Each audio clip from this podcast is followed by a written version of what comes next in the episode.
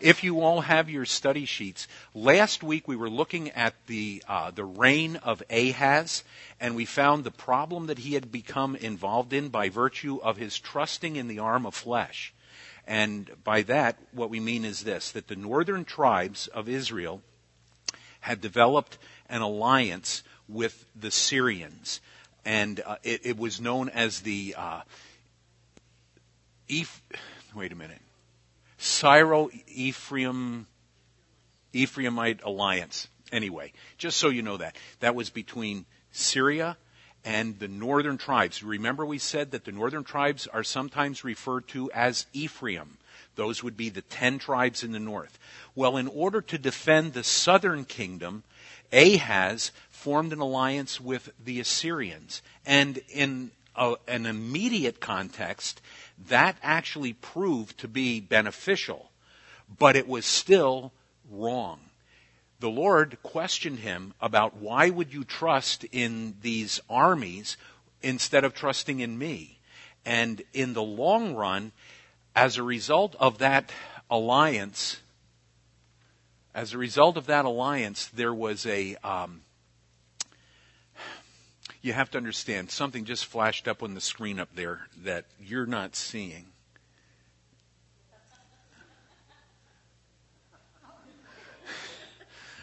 Okay. I, I 35 to 7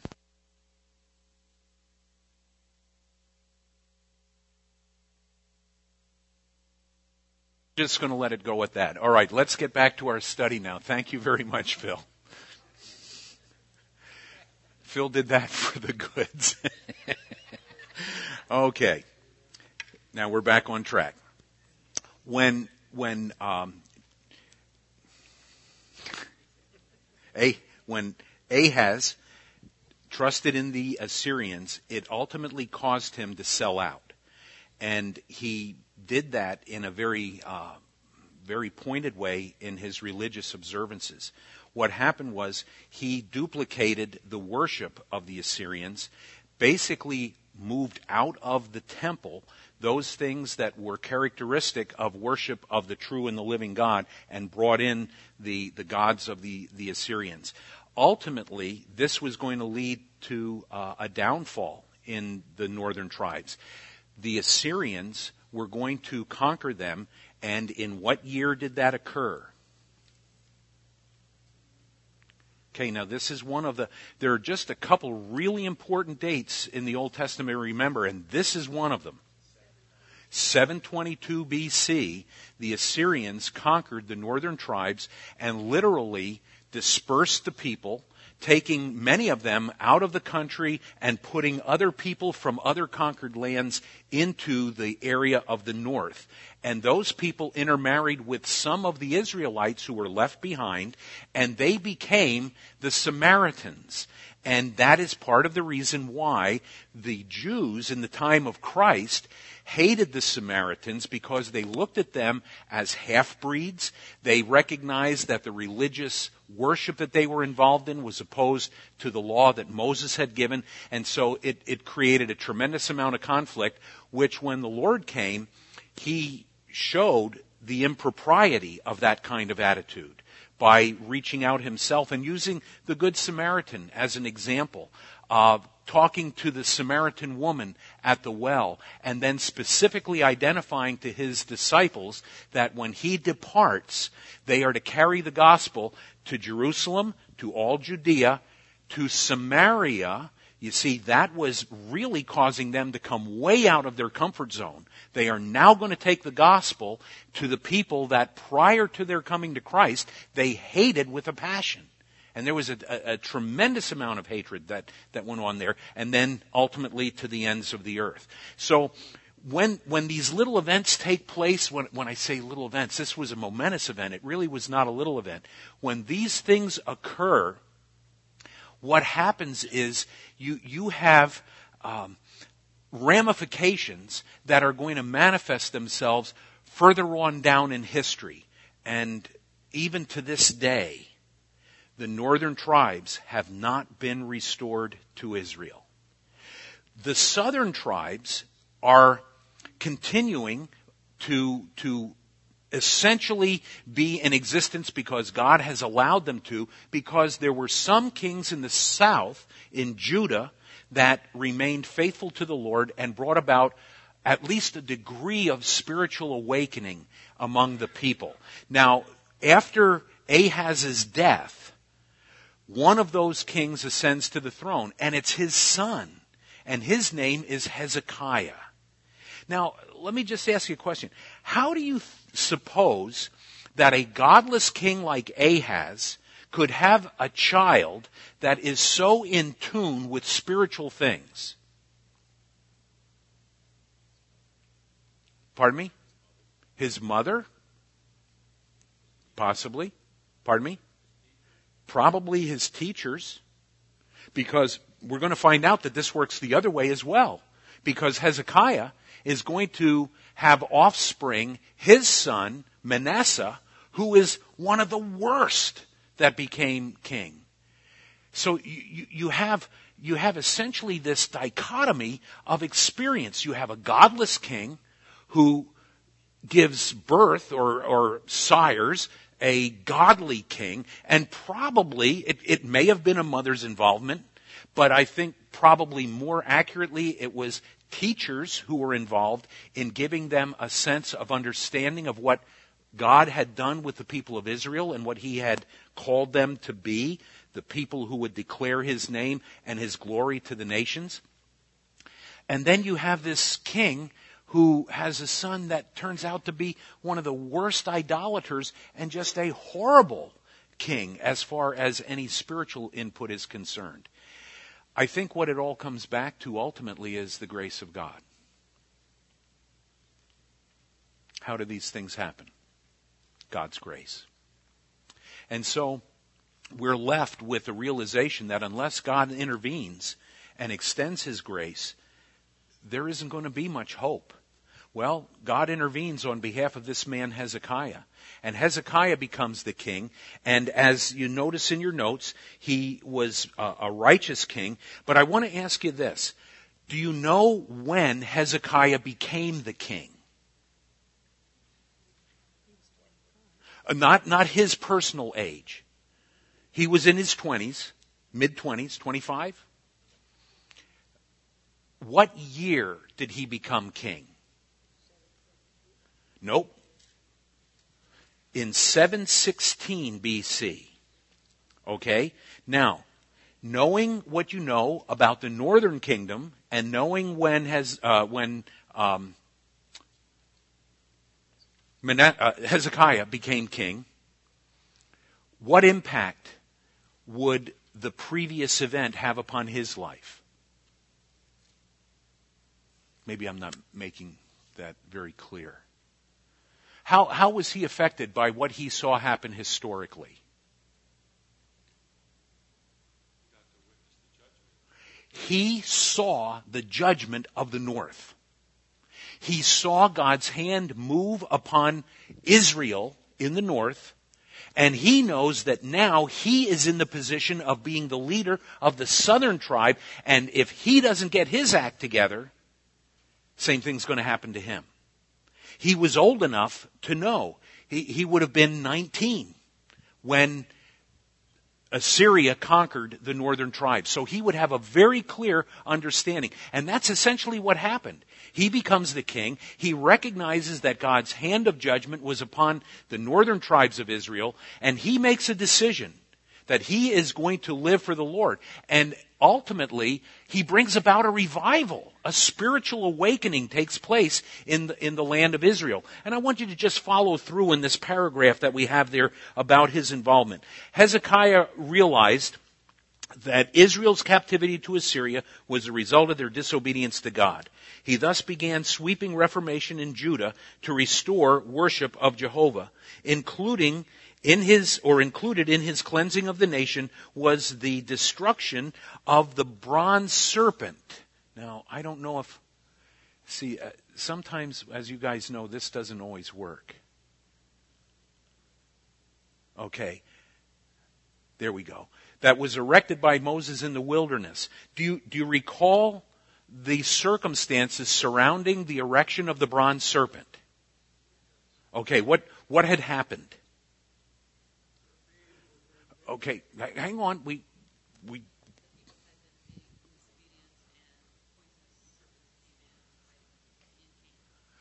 oh,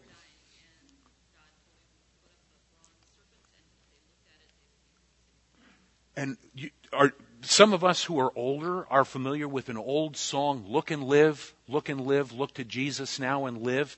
The, the basis of that is from this idea of what you find happening to the Israelites in the wilderness.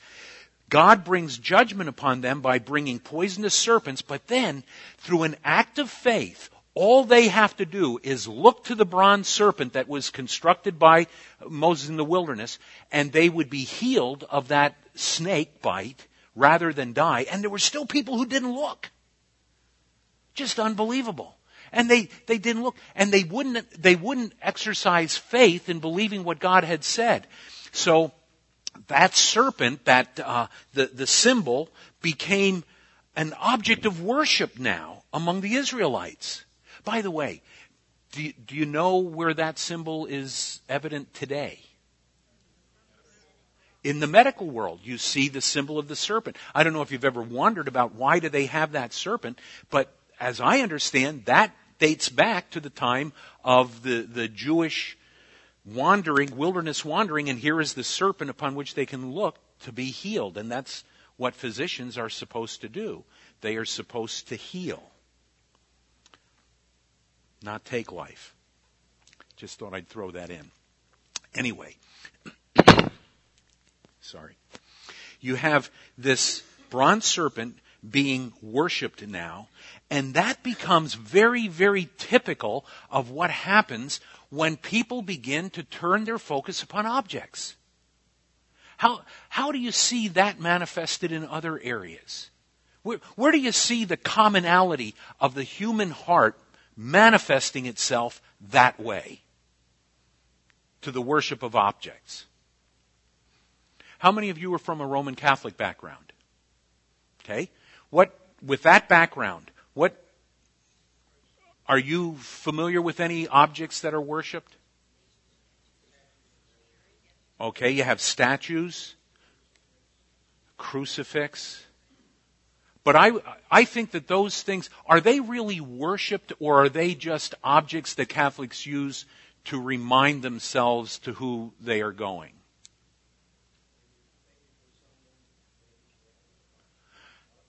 A lot comes down to the individual. I can't say that they worship those, but here's what I can tell you they worship.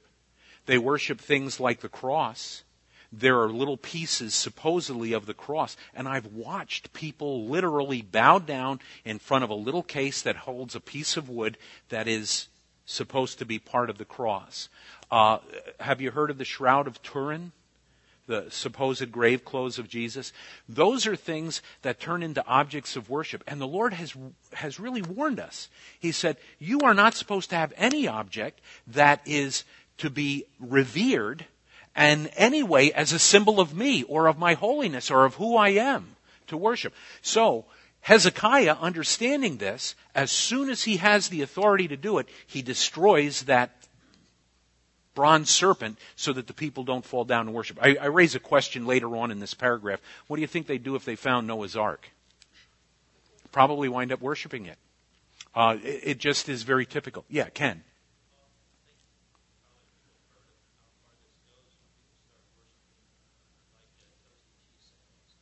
Oh,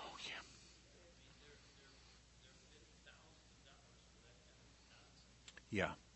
Whenever something uh, shows an image of like the Virgin Mary, uh, it becomes an object of worship.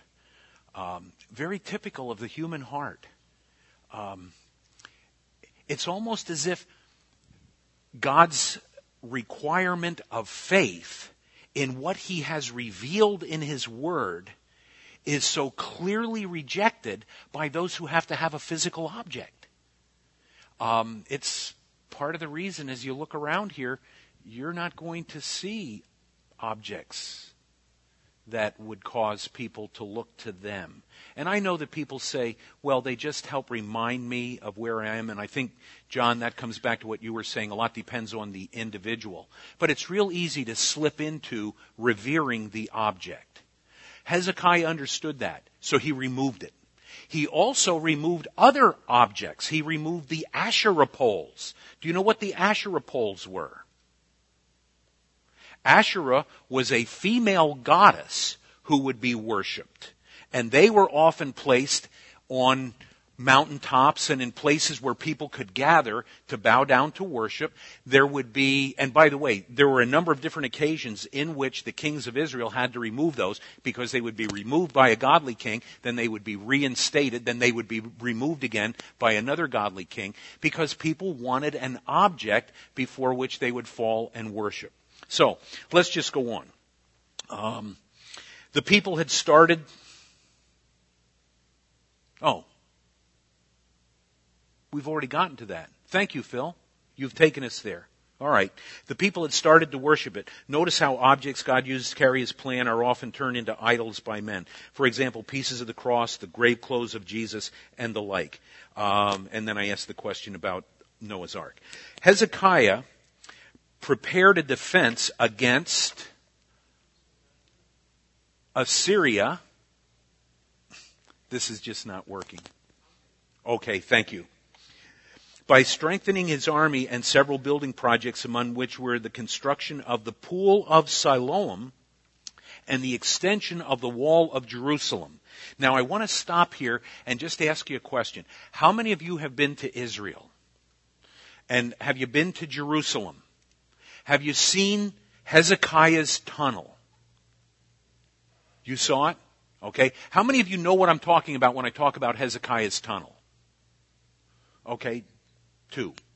Um, Hezekiah's tunnel was one of the work projects that King Hezekiah had carried out in order to defend the city of Jerusalem. Now see, he is living in a, a very volatile area, in a very difficult period of time. And he understands that to be a king in that day meant that you were often subject to attack from other kings, people who wanted to take over your territory, or they wanted to make you a vassal so that you would pay taxes to them and they would bring in their armies, they would conquer you, and then they would levy taxes against you as a people and you would have to pay them. And essentially, they would keep the people very poor while they at the the central government would become very wealthy and they would enjoy the benefits of the countries that had been conquered.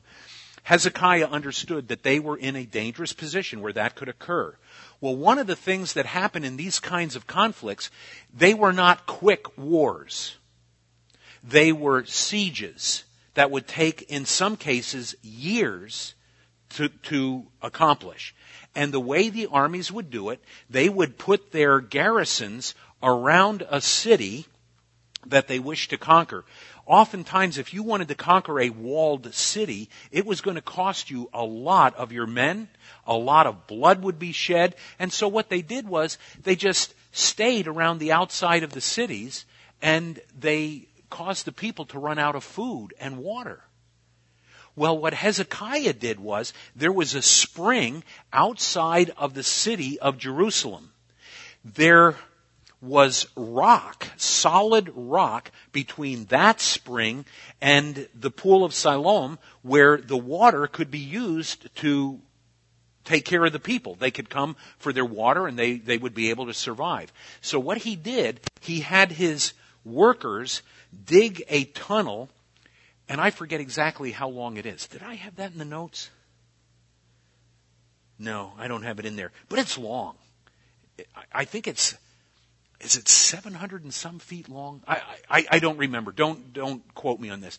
But they dug this tunnel, and as a result, the water from the spring would flow to the pool of Siloam, and the people would not succumb to a siege by virtue of having a fresh water supply.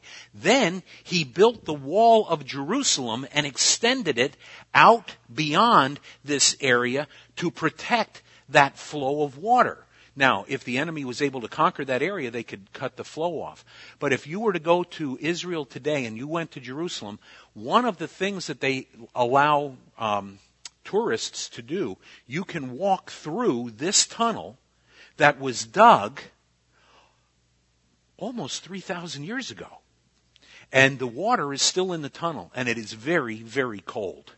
And uh, it would have been well sufficient to take care of the people of Jerusalem and to prevent another country from, from conquering them that way. So this was one of the, the major things that he did. When we talk about his strengthening his defenses and preparing his armies, that's part of what that means. The ultimate defense was, however, his trust in God. And that trust was rewarded by the destruction of Sennacherib's Assyrian army. And do you know how many people were in that army that was coming to attack Judah? 185,000. Well, and that's how many came, too.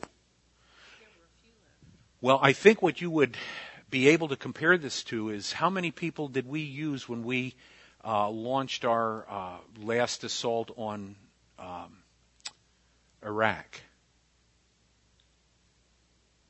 It was less than this. This was a huge army. Huge. 185,000. And the Lord sent an angel to bring a defeat upon Sennacherib's army, and Sennacherib wound up losing his own life when he returned home in defeat and his own family members killed him. And so the real defense did not come in building the Hezekiah's tunnel. The real defense was in the trust in the Lord. By the way, that is still true today. That's still true today. So, as we go on with this, in response to Hezekiah's request, oh, before I go on to this, after Hezekiah's uh, victories took place and he has restored a degree of worship of the true and the living God, he develops a disease that is ultimately going to end his life. And in that process of his dying, he becomes um, kind of overwhelmed with the reality of what's going to happen. And so he pours out his heart to the Lord, and um, he asks the Lord to heal him. Um, is it wrong to ask for healing? No. Is it sometimes wrong to be healed? The first question was easy. Tell me, is it ever wrong to be healed? In this case, yes. Now, I have to be careful here because how, how do you second guess the Lord's purpose and plan? Let's look at this purely from the human level.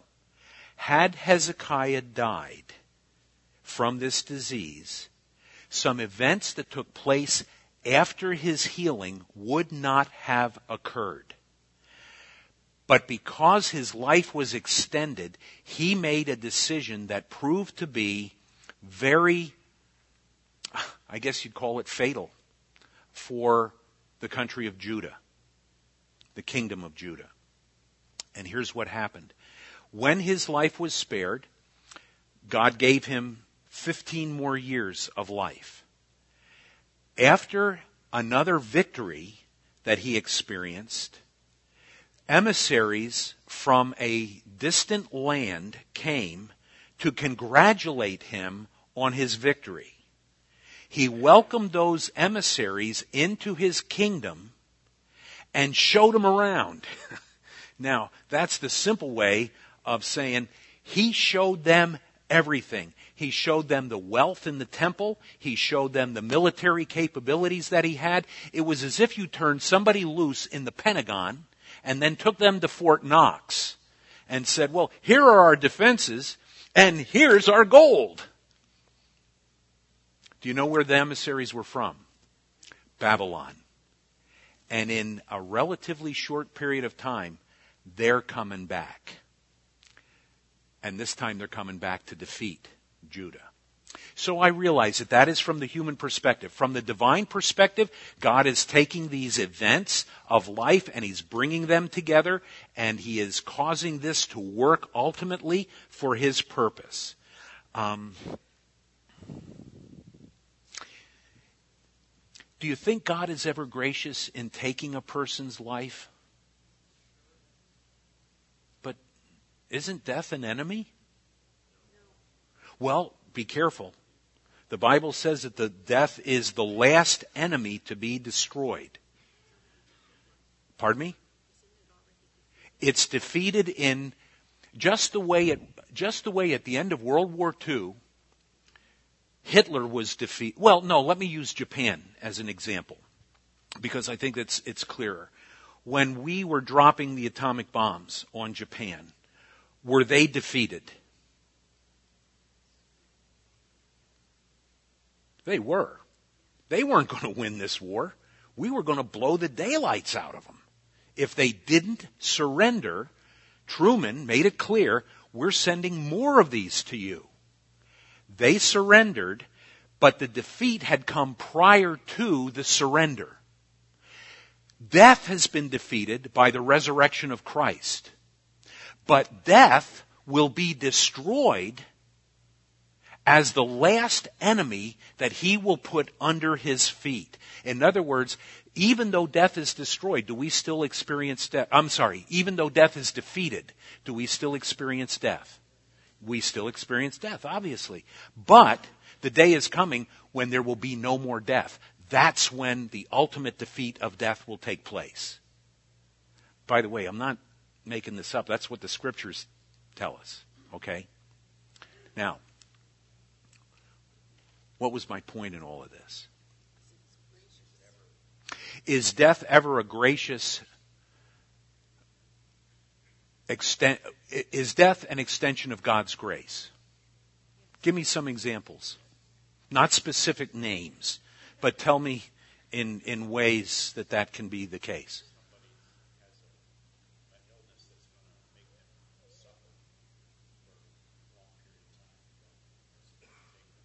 So God can mercifully take them. Does He have the right to do that? Do we have the right to do that? No.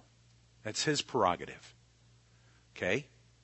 Any other way that death is a gracious act of God? Yes.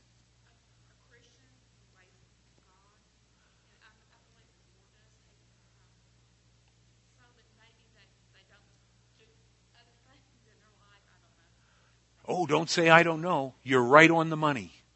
I really believe that God graciously takes rebellious believers home so that they don't create more disdain for the name of the Lord. They don't affect their families anymore in a negative way, and they don't continue to go down more of a destructive path of life. Is that what you're saying? I think that's right on the money. Graciously, the Lord takes a person home. That's why the Lord tells us that uh, his discipline sometimes can result in death. I think that he'll take people away early to avoid future evil. Isaiah 57 1. Okay, go ahead, read it. The righteous perishes, and no man takes it to heart. Merciful men are taken away, while no one considers that the righteous is taken away from evil. He shall enter into peace. They shall rest in their beds, each one walking in his uprightness. Sometimes the Lord takes people home before the evil comes. So God can be very gracious. And as a believer, how do we look at death? It's a doorway into heaven. You can't threaten me with heaven. Now, it's hard for us to say farewell to people we love here. But ultimately, one of the joys, we've had two funerals in the last week and a half, and or two weeks.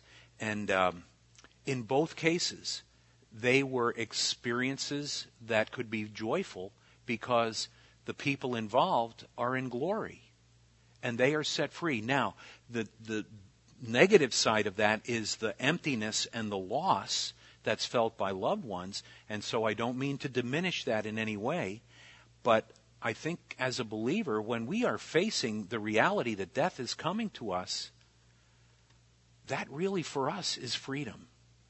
And sometimes that's really hard for us to lay hold of. Okay. Anyway. Now, let's give some details about this. In response to Hezekiah's request, God extended his life by 15 years after Hezekiah tr- contracted a serious illness. What sign did God give him to confirm this extension of life?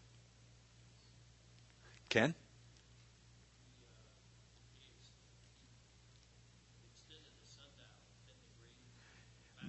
Moved the sundial 10 degrees backwards and demonstrated that this promise that God was giving to Hezekiah in response to his prayer was going to be fulfilled. And then, of course, he did live. He lived for the, the remaining 15 years.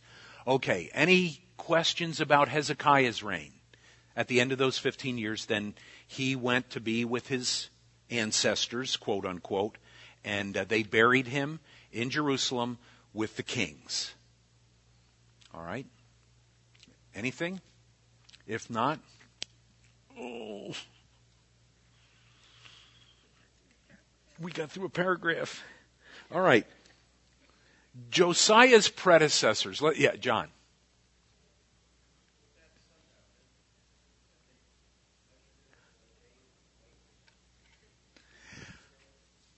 Okay. No, no, no, no, no. Um, there, there are things that we will read that though the biblical account is true, what people sometimes bend over backwards to try to prove is not. I, I can't say one way or the other because I'm not an astrologer or, no, an astronomer. Astronomer. I'm not an astrologer either. Astronomer. I, I get those confused. Okay, I'm not an astronomer, but, but I had heard that as well, that some people went back and they said, oh, we have certain amount of time missing from our calendar and so forth. I'd be real skeptical of that. Uh, what did the Lord do? It tells us that He made the sundial. Could He have bent the light if He chose to? However, He chose to do that. I don't think we would verify it today. Let me give you another example. How many of you heard of the um, the infidel Voltaire? Very strongly opposed to the spread of the gospel. He made a statement shortly before he passed away that within 25 years of his death, the Bible wouldn't be around anymore. You've heard that, correct? And I believe that that was true. But here is what you have probably heard in relation to that. That within that period of time, the American Bible Society or the British Bible Society was printing Bibles in his, what used to be his old residence. Have you heard that? You heard it. It's not true. It's not true. I have heard it, and I have even used it as an illustration but the more research I did on that, I came to find out that the closest anything could have possibly been was that there may have been a storage area where he had been, and maybe some Bibles had made it in that way. And even that would be kind of cool. But the reason I'm telling you this is because some of the things that you and I read, even though it might come from well meaning people, it's not necessarily accurate. And as believers, we want to be real careful. You know what we can say without contradiction? This is true. This is true. Um, does this book contain the Word of God?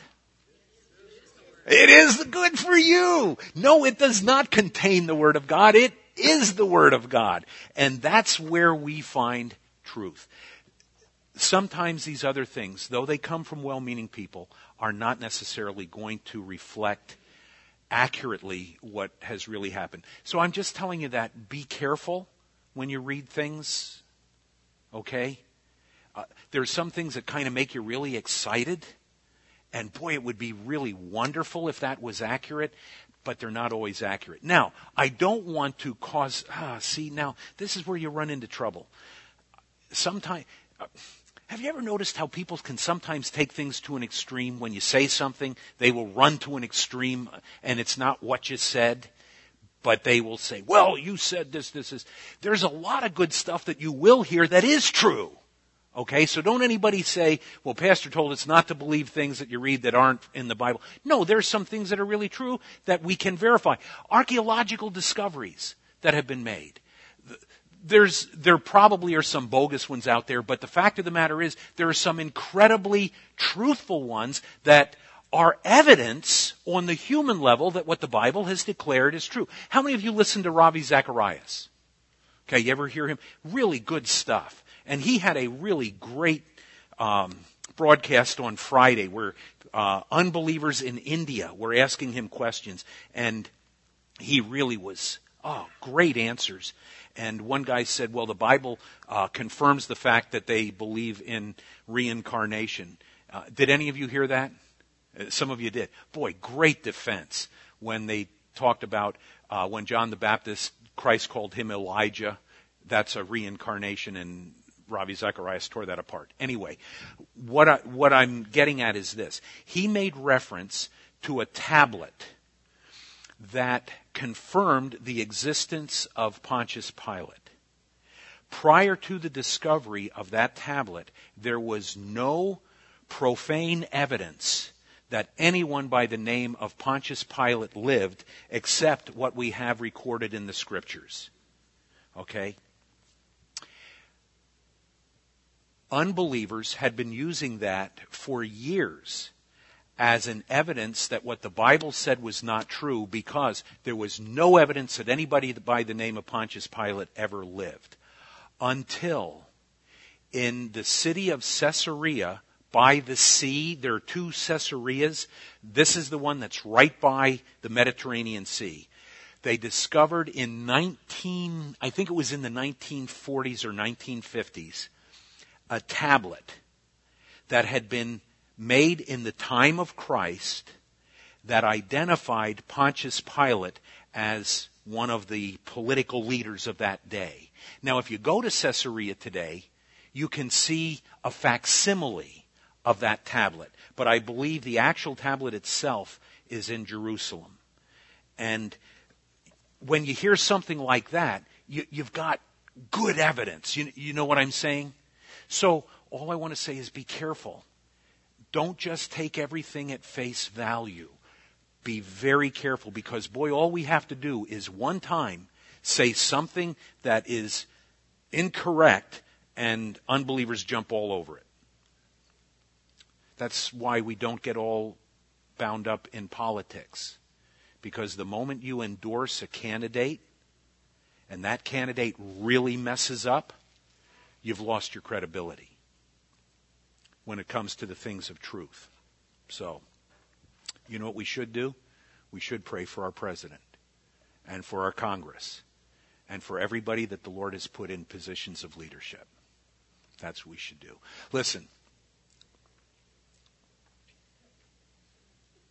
For some reason, we did not finish this page,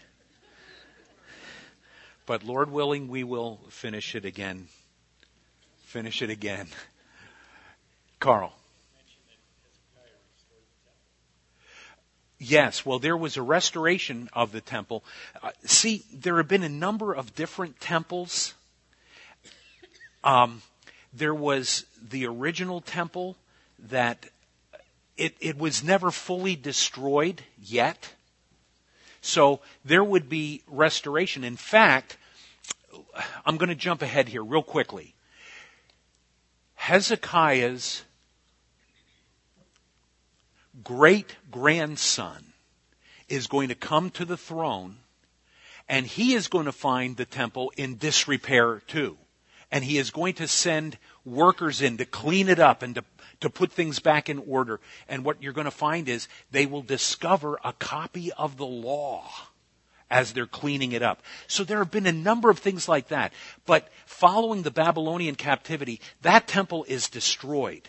It is wiped out. Then there is a new temple that's built with the return of the Israelites under the leadership of Ezra and Nehemiah when they build the city and they rebuild the temple. But then that temple is going to be not thoroughly destroyed, but really desecrated. And then Herod is going to reestablish the temple and build it with grandeur. And so you always have to be careful what you're talking about when you're talking about the temple. Which, which, one? The temple at this point that's in Jerusalem has not been totally destroyed, but it's going to be in 586. That's the other date you want to remember. Yes. Well, you remember what he did was when when uh, Joash, Joash, Ahaz.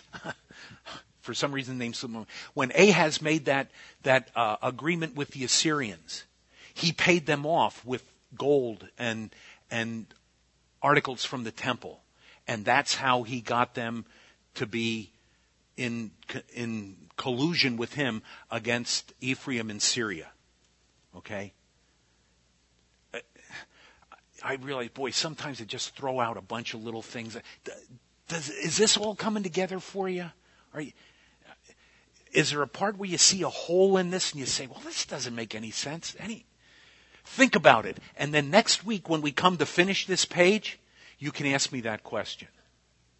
See you all later.